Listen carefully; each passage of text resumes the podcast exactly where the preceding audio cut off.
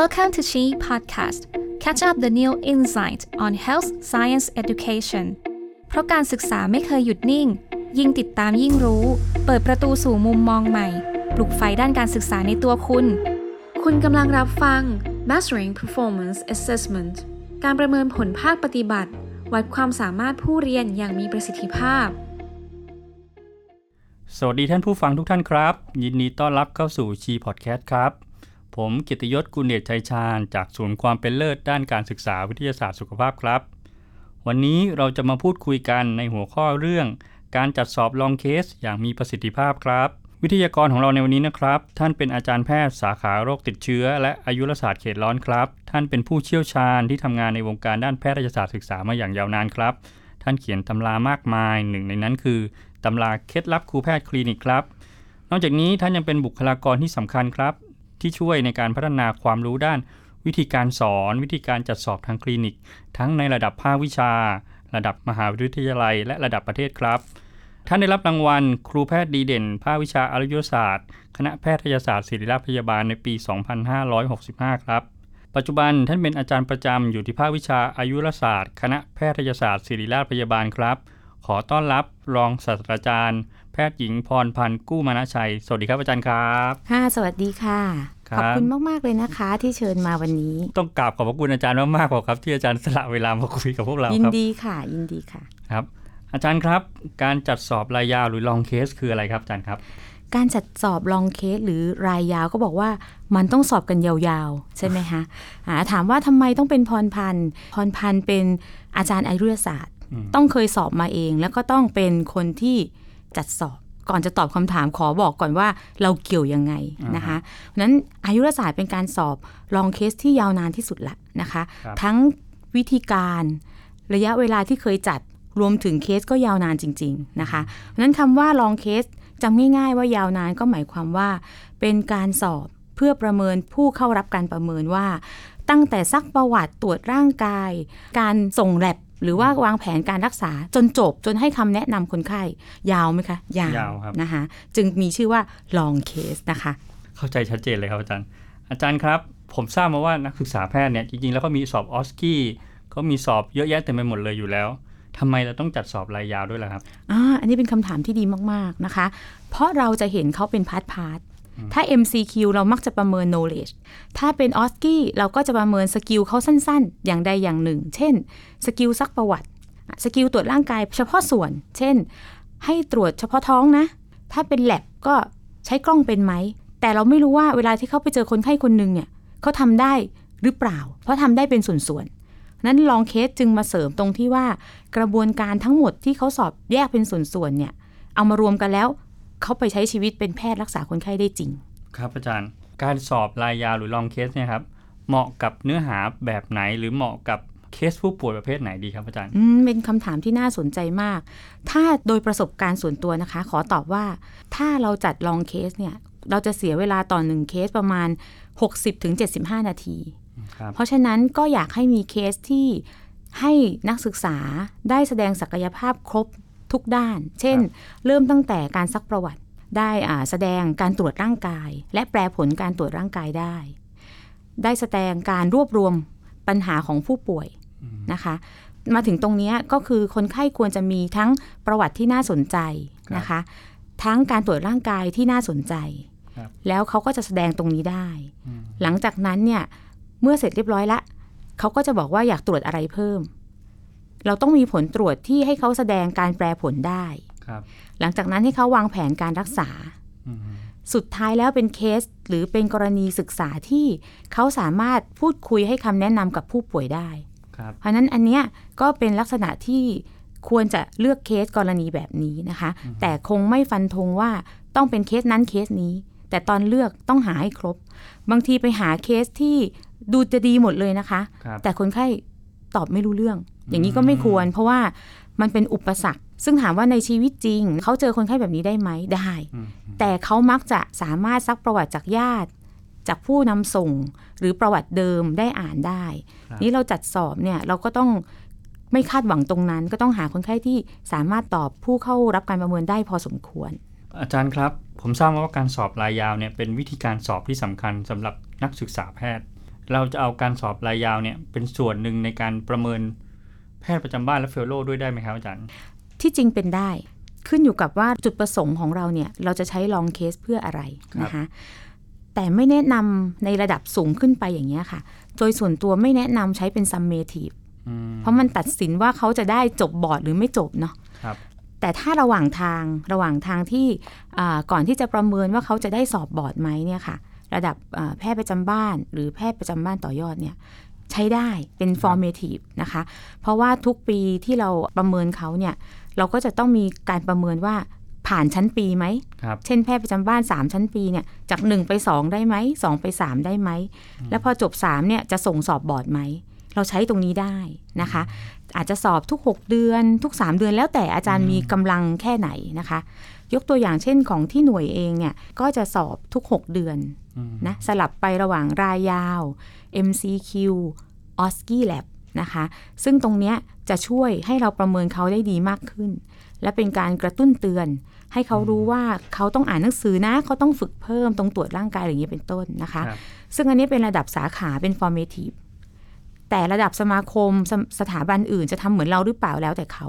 แต่แนะนำว่า formative น่าจะดีกว่า summative อาจารย์ครับ การสอบรายยาวมีจุดเด่นและจุดที่เราควรระวังอะไรบ้างครับอาจารย์อืม จุดเด่นเมื่อกี้เลยที่สำคัญนะคะ อย่างที่บอกว่ามันทดสอบได้หลายด้านนะครับตั้งแต่ skill ในการซักประวัติ psychomotor ตรวจร่างกายครับแปลผลแลบ แต่ที่ดีที่สุดคือมักจะเกิดขึ้นทุก ๆ การสอบรายยาวคือ feedback อืมอ่าเพราะว่าเวลาที่เราจัดสอบอย่าง MCQ o s k i หรืออะไรก็ตามอะค่ะครับผู้สอบสอบเสร็จก็ไปไปไปเนาะแต่ long case เนี่ย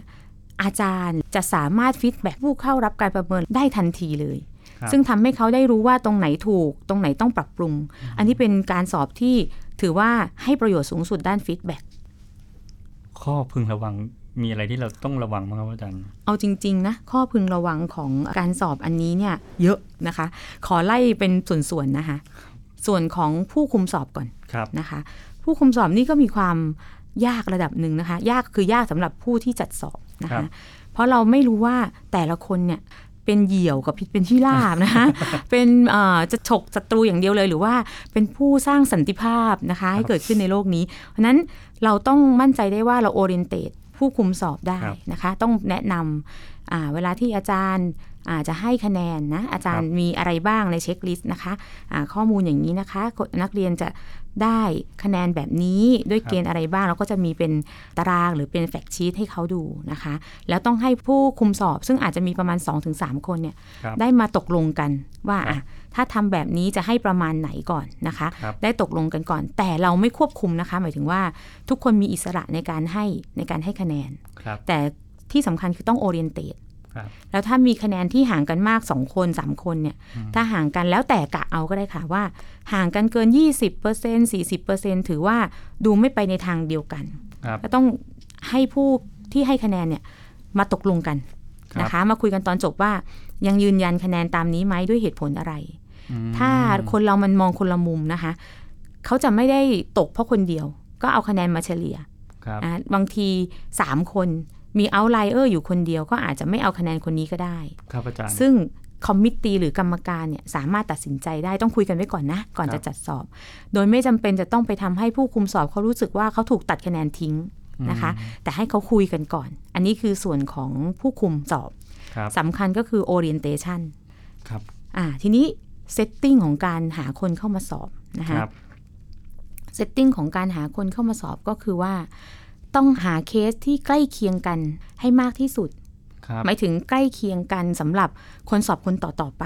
ครับเพื่อไม่ให้เกิดความไม่ยุติธรรม ซึ่งยากนะคะ ซึ่งครับยาก เพราะว่าบางทีก็เต็มดีที่สุดละ แต่ด้านเป็นเคสที่มีมากสำหรับโรงพยาบาลที่เขามาสอบยกตัวอย่างเช่น ตอนนี้เราสอบเราจะส่งนักเรียนที่สมมุติเรียนศิริราชจะไม่สอบศิริราช ไปสอบที่อื่น อันนี้ระดับแพทย์ประจำบ้านนะคะครับเพื่อไม่ให้รู้เคสอืม แต่ดันไปอยู่ในจังหวัดที่มีเคสบางเคสเป็นจำนวนมาก แต่ไม่เคยได้ตรวจเพราะว่าอยู่ภาคกลางพอไปสอบที่ภาคอีสานเอ้าไปเจอเคสนี้ครั้งแรก มันยุติธรรมก็จริงแต่ว่าเขาไม่เคยเจอ ซึ่งเราบอกว่าลองเคสเนี่ยไม่ได้สอบ knowledge อย่างเดียว เพราะฉะนั้นต้องเป็นการเอา knowledge มาใช้แต่ถ้า knowledge ไม่มีเลยมันก็ยากพอสมควรนั่นดินะคะเพราะฉะนั้นตรงนี้ก็เป็นเรื่องของการเลือกเคสนะครัคะบ setting การจัดสอบ ข้อที่ 2 คือการจัดสอบต้องมีห้อง ที่มาตรฐานคล้ายเตียงผู้ป่วยจริงอืมนะคะ ต้องเป็นเตียงที่สามารถยกศีรษะได้ ยกขาได้นะคะมีเอ่อที่ปีนข้างเตียงสมมติอย่างอาจารย์พรพันธ์เนี้ยเตี้ยไปหน่อย ต้องมีที่ปีนจะได้ตรวจคนไข้ได้นะคะครับอากาศในห้องต้องไม่ร้อนไม่หนาวจนเกินไปนะต้องมีถ้าอันเนี้ยสอบรองเคสมักจะใช้คนไข้จริงครับอะต้องมีเตรียมอุปกรณ์เครื่องมือสำหรับช่วยเหลือผู้ป่วยหรือช่วยชีวิตไว้ด้วยครับตรงนี้ก็จะยากนะคะแล้วต้องมีพยาบาลจริง ส่วนครับหมอจริงไม่เป็นไรเยอะมากนะคะอยู่กันเยอะแยะไม่เป็นไรนะคะอันนี้ก็เลยการจัด setting นอกจากตัวคนไข้แล้วเนี่ยก็ยังต้องมีเรื่องของอุปกรณ์สถานที่ที่พอพอเหมาะนะคะครับอีกอันหนึงตอนเลือกเคสเนี่ยต้องเผื่อไว้ด้วยว่าอาจจะเกิดเหตุการณ์อะไรสำหรับคนไข้ได้ เพราะคนไข้เขาเป็นคนไข้จริงถูกไหมคะครับบางทีเหนื่อยกระทันหันอย่างเงี้ยเราครับต้องหาคนไข้สำรอง เตรียมไว้เลยนะคะครับไม่งั้นเอาวิ่งหาแย่ เพราะต่อให้เราเตรียมดียังไง มันก็เกิดเหตุนี่จากประสบการณ์การจัด2อถึงสเคสเกิดเหตุตลอดนะคะครับแล้วเอ่อข้อสำคัญคือ patient safety ไม่ใช่ผู้ป่วยสมมุติอืมนะคะจะจัดสอบอะไรก็ตาม คนไข้จะต้องอามีความปลอดภัยสูงสุด ก็ต้องเตรียมตรงนี้ก็ต้องมีเขาเรียกว่าเคสสำรองนะคะครับเตรียมไว้ด้วยค่ะอ่าส่วนที่3นะคะเป็นส่วนของผู้เข้าสอบครับซึ่งตรงนี้ก็เรื่องความรู้เรื่องอะไรเนี่ยเขาต้องเตรียมมาเองเนาะเราคงไป จัดการเขาตรงนั้นไม่ได้ครับ แต่เราต้องสร้างบรรยากาศค่ะนะอันที่อันที่หนึ่งเลยคืออยากให้เขารู้ก่อนว่าเขาต้องสอบกับอาจารย์ชื่ออะไร ไม่ต้องบอกเขาค่ะพาเขาไปเลย แล้วก็บรรยากาศก็เป็นกันเองครับ ที่สำคัญมี orientation ค่ะ ไม่ใช่ให้เขาไปคิดเองในห้องนะคะว่าเออเดี๋ยวจะต้องทำอย่างนั้นจะต้องทำอย่างนี้หรือเปล่าอะไรอย่างนี้นะคะ แล้วก็เตรียมเขาล่วงหน้าว่าการแต่งกายนะคะครั บบางคนนี่ไปย้อมผมสีเขียวมาบอก เอ้ย คุณต้องระวังนะ อันนี้คุณสอบบอร์ดยังไงคุณก็พยายามปฏิบัติตัวให้เราดูเป็นแพทย์นิดนึงนะคะ ซึ่งตรงเนี้ยจริง ๆ มันมีความสำคัญพอสมควร เพราะมันเป็น first impression ครับเราช่วยเขาค่ะนะ บอกเขาว่าณจุดนี้คุณอย่าเพิ่งมีความคิดเห็นเป็นของตัวเองมากเกินไปในบางเรื่องนะคะ ถ้าเขาบอกว่าเออทำไมมันไม่เห็นเกี่ยวเกี่ยวๆนะคะ ต้องบอกเขาว่า อย่าให้อาจารย์สับสน อาจารย์ที่คุมสอบ การแต่งกายหรือรูปลักษณ์ของของผู้เข้าสอบเนี่ย อย่าให้อาจารย์สับสนว่าเขาสอบคุมสอบใครอยู่อืมนี่คือแพทย์หรือเปล่า ตรงเนี้ยจะเปลี่ยนไมล์ของอาจารย์ที่ตั้งใจมาคุมสอบ เป็นความสับสนนะคะอันนี้บางทีนักเรียนไม่เข้าใจเราต้องแนะนำเขานะคะแต่งตัวมาอะไรให้เรียบร้อย ตรงส่วนของผู้เข้าสอบเนี่ยเราก็จะเตรียมได้ประมาณเนี้ยนะคะ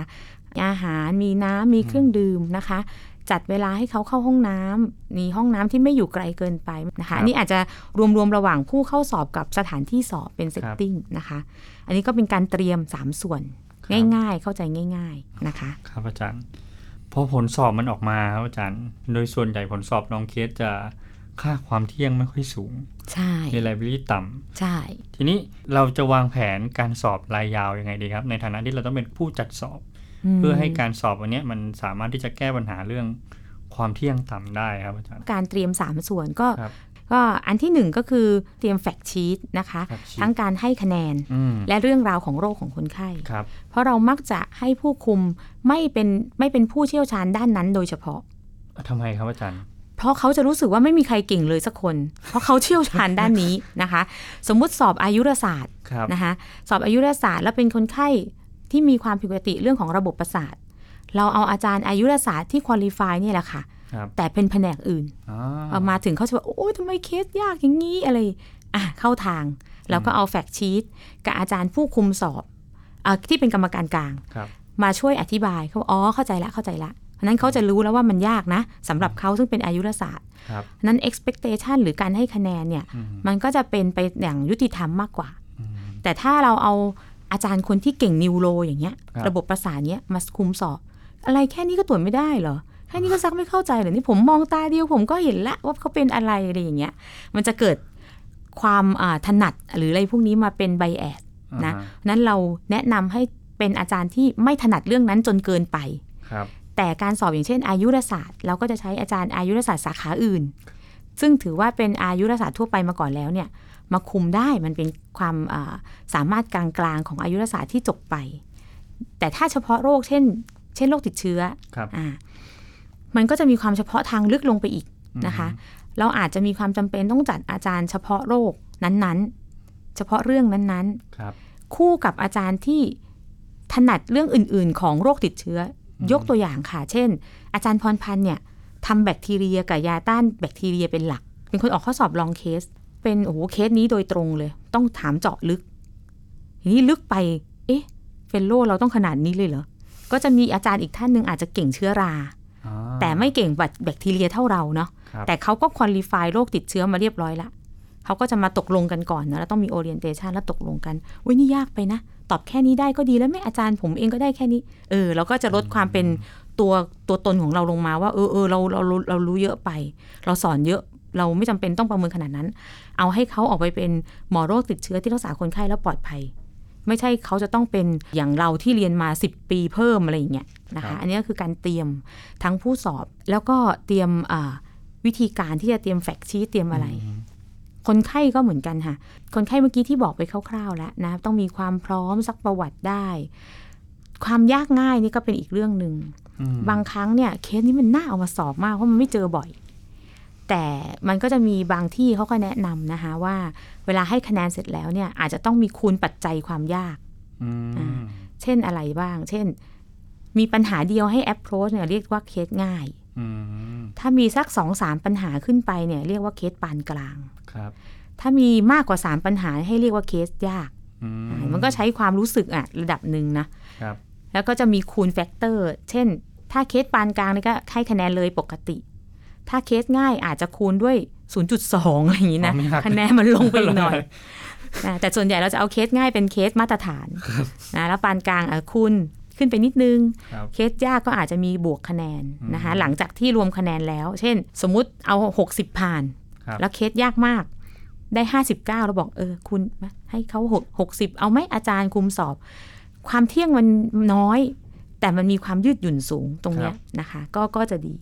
อันนี้พอดีมันตอบไปเมื่อกี้ด้วยมันเลยอ่ารวมๆกันนะครับครับอ่าแต่แต่เห็นภาพเลยนะครับอาจารย์ว่าเราก็มีการตกลงกันภายในกลุ่มผู้เชี่ยวชาญใช่ไหมฮะมันก็คือคอนเซนแซสประเภทหนึ่งว่าเราจะ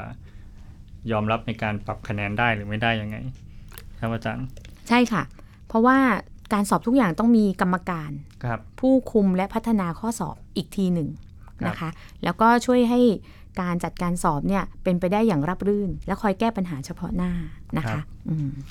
อาจารย์ครับ ผมไปค้นใน Google ครับอาจารย์ แล้วผมพบแบบประเมินลองเคส ในโรงเรียนแพทย์แห่งหนึ่งครับเขาก็มีหัวข้อซักประวัติตรวจร่างกายวินิจฉัยโรคครับอาจารย์ แต่ว่าสิ่งที่ผมพบแล้วผมมีความสงสัยก็คือ อาจารย์ครับเขามี 3 ระดับนะครับอาจารย์ แล้วก็มีคำอธิบายที่เหมือนกันเลย คือดีพอใช้น้อย ในช่องแรกเขาบอกว่า ได้ข้อมูลที่สำคัญมาก ได้ข้อมูลที่สำคัญพอใช้ ได้ข้อมูลที่สำคัญน้อย คือเขาจะมีข้อความแบบนี้ครับแล้วก็จะต่อท้ายด้วยมากพอใช้น้อยเงี้ยหมดเลยครับอาจารย์ ส่วนตัวผมเนี่ยผมมองว่าอันเนี้ยมันเป็น rating scale นะ มันไม่ใช่รูบิกครับอาจารย์ อย่างนี้ความเชี่ยวชาญหรือว่าความเก่งของผู้คุมสอบ ก็ยังคงมีผลอยู่ในการให้คะแนนอยู่นะครับอาจารย์ คิดว่าความเก่งคงไม่เกี่ยวอือฮึแต่ความเข้าใจในการคุมสอบเนี่ยสำคัญกว่าอืมก็กลับมาที่ orientation ครับเพราะฉะนั้นกรรมการออกข้อสอบเนี่ยหรือจัดสอบมีความสำคัญมาก ต้องพยายาม orientate ให้อาจารย์เขาเข้าใจอือฮึใบให้คะแนน ใบให้คะแนน หรือใบประเมินครับนะคะ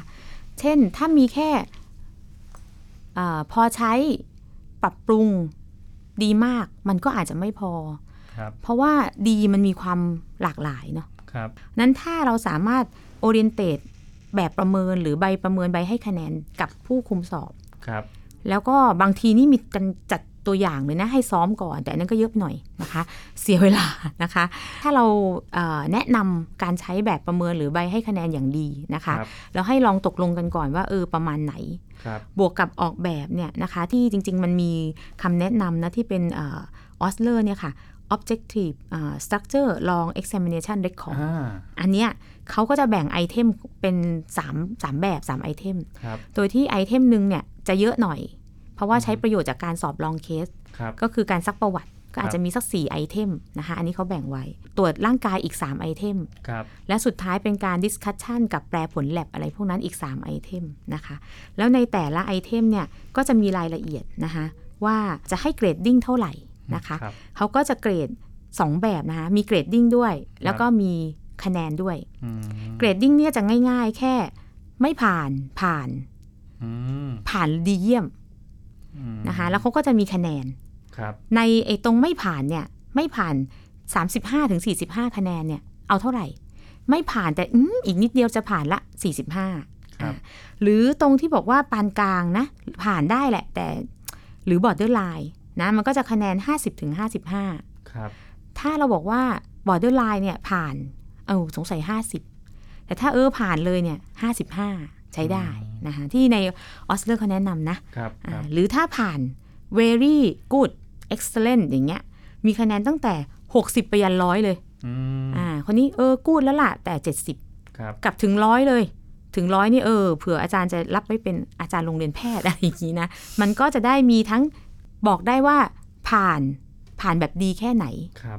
ปาปานกลาง ปานกลางแบบแค่ไหนอืมและตกเนี่ยตกชนิดแบบไม่ต้องสอบอะไรเพิ่มละ เรียนใหม่อีกสักปีหนึ่งหรือว่าตกแบบเดี๋ยวไปดูคะแนนพาร์ทอื่นแล้วอาจจะผ่านครับอ่านี่ก็เป็นลักษณะว่าใบให้คะแนนก็จะช่วยได้ระดับหนึ่ง เพิ่มความเที่ยงได้ระดับหนึ่งนะคะ ผู้ออกแบบกับเอ่อ orientation ก็ต้องสำคัญนะครัคะบอาจารย์ครับไปอ่านบทความมาเหมือนกันครับอาจารย์ค่ะเขาบอกว่าlong case อีกหน่อยจะสูญพันธุ์จะกลายเป็น OSLER มาแทน อ่าออสเลอร์เนี่ยค่ะ กับเอ่อที่เขาแนะนำเนี่ยคล้ายๆเอ่อ long case เลยนะอ่าใช่ใช่เพียงแต่ว่าสั้นหน่อยไม่ต้องยาวนานมาก แต่หลายเคสมากขึ้นครับอ่าสมมุติว่าอาขออนุญาตยกตัวอย่างใกล้ตัวหน่อยนะคะครับแต่แพทย์ทั่วไปก็คงเข้าใจได้ คนไข้ HIV อย่างเงี้ยอืมนะคะ คนไข้ HIV ที่ที่จะเอามาสอบมักจะกินยาจนดีละครับนะไม่ค่อยมีอะไรให้ตรวจ แต่มีความสำคัญคือเรื่องของการแนะนำคนไข้อืม สมมติเอาคนไข้ที่ยังไม่รู้ผล อันนี้ก็จะเป็นการแนะนำว่าทำไมต้องขอเจาะ มันก็จะค่อนข้างเป็นประเด็นอ่อนไหวนะคะเพราะเราต้องไปถามเรื่องการมีเพศสัมพันธ์ มีเพศสัมพันธ์ ถ้าเป็นคนไข้ผู้ชายต้องถามเออมีเพศสัมพันธ์กับผู้ชายด้วยกันไหมอืมบ่อยแค่ไหนมันต้องถามละเอียดมากครับแล้วถ้าไม่ฝึกให้ดีเนี่ย โดยเฉพาะอย่างยิ่งเพศตรงข้ามกันเนี่ยหมอเป็นผู้ชาย คนไข้เป็นผู้หญิงเนี่ยอืมคนไข้เราเนี่ยเขารู้ เราเตรียมเขามาแล้วเขาไม่ค่อยมีปัญหา แต่ตัวคุณหมอที่ไม่ได้ฝึกเนี่ยค่ะ ตรงเนี้ยเราจะเห็นชัดมากครับอ่าหรือแม้กระทั่งรู้แล้วรักษาแล้ว ก็มีคำแนะนำอีกแบบหนึ่งเช่น แนะนำการกินยาตรงเวลา แนะนำเรื่องการใช้ถุงยางอนามัย ถึงแม้ว่าจะรักษาแล้วอะไรอย่างเงี้ยนะคะครับสมมุติเราทำ OSLER คนไข้ HIV ครับเราก็อาจจะขอดู skill แค่บางอย่างนะคะ เช่น skill การให้คำแนะนำเดี๋ยวคนไข้ร้องห่มร้องไห้ skill การแสดงความเห็นอกเห็นใจนะคะก็ได้ตรงนี้ แล้วก็ให้ผลเลือดมา คุณหมอต้องแปลเพื่อพูดเป็นภาษาไทยให้คนไข้เข้าใจครับก็ได้ทดสอบด้าน skill การแปลผลแลบครับแต่อย่างนี้จะไม่ได้การทดสอบ skill การตรวจร่างกายเลยอืมสมมุติ long case เนี่ยประเมินได้ 10 ด้านครับ OSLER หรือว่าเคสสั้นนะ short ครับเคสอันนี้ก็ประเมินได้ 4 ด้านอืมแต่เรามีหลายเคสไงครับอ่า สมมติมีสักสาม case case ต่อไปก็ซักประวัติไม่ยาก คนไข้ไม่มี emotional แต่ว่าโหเหลืองมาเลยอ่าตรวจร่างกาย แต่ต้องซักประวัตินะยังไงก็ต้องซักประวัติ เพราะว่ามันกึ่งกึ่ง long case ครับแล้วก็ให้ผลแลบเออนี่ได้ทุกด้านอืมนะคะแล้วอยู่ดีๆว่าเคสนี้เหลืองชัดเจนมีตรวจร่างกาย ข้อที่แล้วกำลังสุภาพอยู่ดีๆข้อนี้เป็นกักขละเนี่ยมันคงไม่ได้ มันก็ยังต้องรักษาความเป็นคุณหมอที่มีมารยาท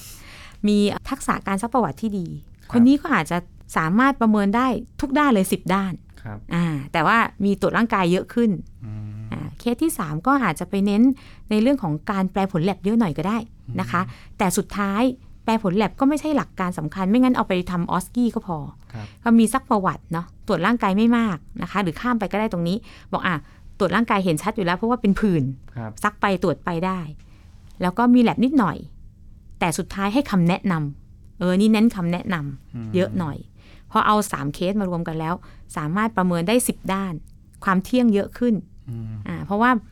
ข้อที่หนึ่งมันก็ต้องอย่างนี้แหละซักอย่างนี้แหละ ต้องให้ความเห็นใจคนไข้อย่างนี้แหละ ต้องแปลแลบอย่างนี้แหละครับนะคะ อาจารย์ก็คุมอย่างนี้แหละ มาเรื่อยๆ นี่เป็นผู้ป่วยจำลองยังได้เลยใช่ไหมคะข้อที่สองยังไงก็เห็นอะเหลืองครับอย่างเงี้ยเพราะฉะนั้นความเที่ยงมันจะเพิ่ม เมื่อเราใช้ออสเลอร์กึ่งกึ่งลองเคสเข้ามาผสมกันอ่าอ่าโอ้นี่เป็นอีกแนวทางหนึ่ง ที่อาจารย์แนะนำเรามานะครับ อาจารย์ครับแล้วถ้าให้อาจารย์ช่วยประเมินให้หน่อยครับว่าปัญหาที่เราจะพบบ่อย ๆ เวลาเราจับลองเคสเนี่ยเป็นอะไรบ้างครับอาจารย์ที่อาจารย์เจอบ่อยๆที่สุดแล้วอาจารย์พยายามแก้ไขปัญหายังไง อันแรกเลยที่แก้สำเร็จไปแล้วก็คือเรื่องของ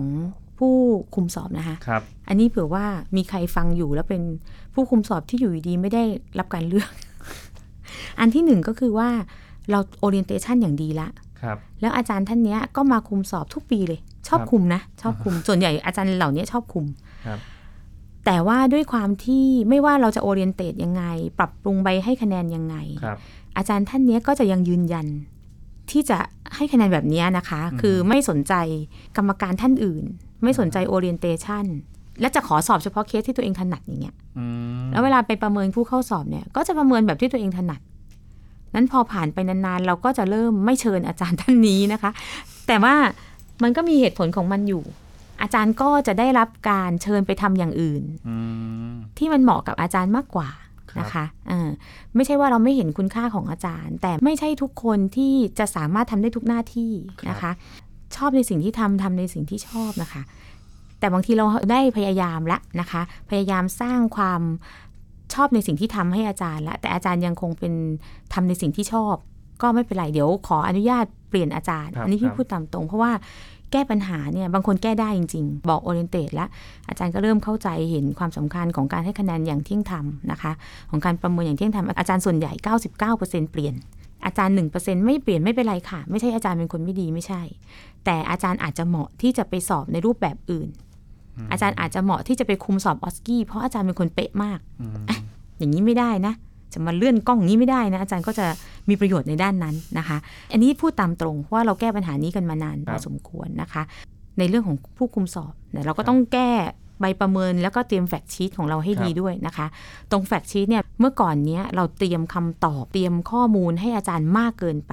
อืมจนอาจารย์ผู้คุมสอบเนี่ยถ้าไม่ได้ถนัดเรื่องนั้นนะนะคะ ก็จะพยายามหา checklist ให้ครบตามที่เราเตรียม ทีนี้เราเลยเปลี่ยนว่าเราซ่อน fact sheet ไว้ก่อน แล้วขออาจารย์มาดูเคสพร้อมกันกับอาจารย์ร่วมคุม และอาจารย์ก็จะเกิดคำถามขึ้นระหว่างนั้น เราค่อยเอา fact sheet ให้อาจารย์อื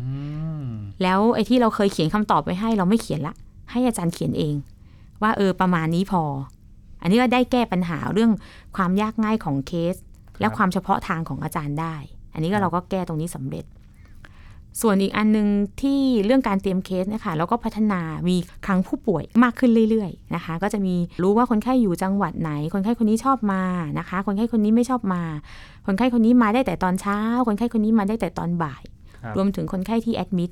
แล้วก็จะเริ่มมีคลังผู้ป่วยแท้จริงผู้ป่วยๆนะคะจริงใช่อาจารย์บางคนที่ชอบมากนะคะ เป็นโอกาสที่จะได้มาช้อปปิ้งที่วังหลังอย่างเงี้ยนะคะเขาจะชอบมากนะคะเขามาแล้วเขาก็ญาติก็ชอบนะ อ่าแล้วข้อสำคัญคือ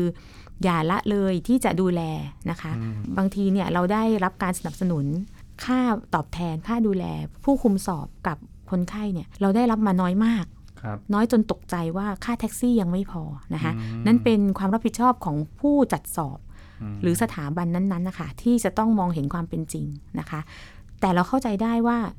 สถาบันกลางเขาเก็บค่าสอบ ความรู้สึกของพวกเราเนี่ยค่าสอบมันแพงมากอยู่แล้วนะคะ ต่อคนคนหนึ่งครับซึ่งไม่ได้มาเห็นหน้างงานว่าเราจ่ายเท่าไหร่ เขาจ่ายมา 500 ต่อเคสอย่างเงี้ยอ่าฮะเราอาจจะจำเป็นต้องช่วยเพิ่ม ส่วนใหญ่ภาควิชาเราก็จะจ่ายเพิ่มนะคะครับจ่ายเพิ่มหรือว่าถ้าเป็นของลงสาขานี่มันจะง่ายหน่อยอืมเพราะเอาไปรวมกันสอบที่เดียว ครับอะแล้วก็ใช้เงินสมาคมเพิ่มเข้าไป ตรงเรื่องค่าตอบแทนหรือค่ารถค่าเดินทางแยกจากกันให้ชัดเจนอย่างเงี้ยคค่ะรับอาจารย์บางท่านมาเนี่ยคุมตั้งแต่เช้าจะหลดเย็นได้ค่าคุมเนี่ยห้าร้อยบาทอย่างเงี้ยค่ะอ๋อถือว่าเสียสละแล้วอะนะคะ นั้นถ้าสมมุติว่าเราเสริมอย่างอื่นได้เช่น กาแฟนะ อย่าให้อาจารย์นี่มูดตกอะไรอย่างที่อาจารย์พูดเนาะแล้วก็อาหารนะอร่อยหน่อย เตรียมไว้หลายแบบ อันนี้เป็นปีกย่อยที่พี่คิดว่าจริง ๆสำคัญสำมาคัญกครับผมก็เชื่อว่าสำคัญฮะสำคัญมากแล้วบางคนเขาก็จะบอกอะอาจารย์พรพันธ์เนี่ย ด้านเนี้ยอาจารย์จะคิดรอบคอบ เพราะเป็นคนที่เอาส่วนตัวเลยนะ คนจะมาจัดเนี่ยต้องมองเห็นว่าคนอื่นน่ะเขาอยากได้อะไร ก่อนจะมองเห็นว่าเราอะอยากได้อะไรครับอ่าเพราะฉะนั้นตรงนี้มันจะราบลื่นมากนะคนก็จะชอบมาสอบสีราดนะเขาจะไปลือกันว่าไอ้ค่าสอบอะเท่าเดิม แต่กาแฟถึงนะสตาร์บัคอ่าอ่า เขาก็จะแฮปปี้ตั้งแต่ครับมาละเลือกมาเองเลยมาศิริราชครับอันนี้เรื่องของบรรยากาศ ส่วนอ่านักเรียนนี่ก็ให้กำลังใจอืมอย่าดุนะคะอืมครับอาจารย์ผมถามคล้าย ๆ กันไปแล้ว แต่อยากให้อาจารย์ช่วยฟันธงให้หน่อยว่า อาจารย์คิดว่าแนวโน้มการสอบ long case ในอนาคตเนี่ย จะยังคงมีอยู่ไหมครับอาจารย์ ฟันเลยว่ามีแต่เป็นอ่า formative เพราะว่าในชีวิตจริงเนี่ยเราไม่ได้จัดสอบโดยไม่เทรนเนาะเราเองก็เป็นคนเทรนครับแล้วเราก็เป็นคนจัดสอบ นั้นยังไงต้องมีค่ะ เพราะว่าเวลาไปราวกับนักเรียนเนี่ยจำนวนเคสเนี่ยจะทำให้เราประเมินเขาได้ไม่ครบทุกสิ่งครับแล้วบางทีต้องยอมรับว่าในทุกๆระดับเนี่ยอย่างโรงเรียนแพทย์ขนาดใหญ่เนี่ยเรารู้แล้วว่าคนไข้เป็นอะไรทำให้บางทีเขาก็ขาดประสบการณ์บางด้านไป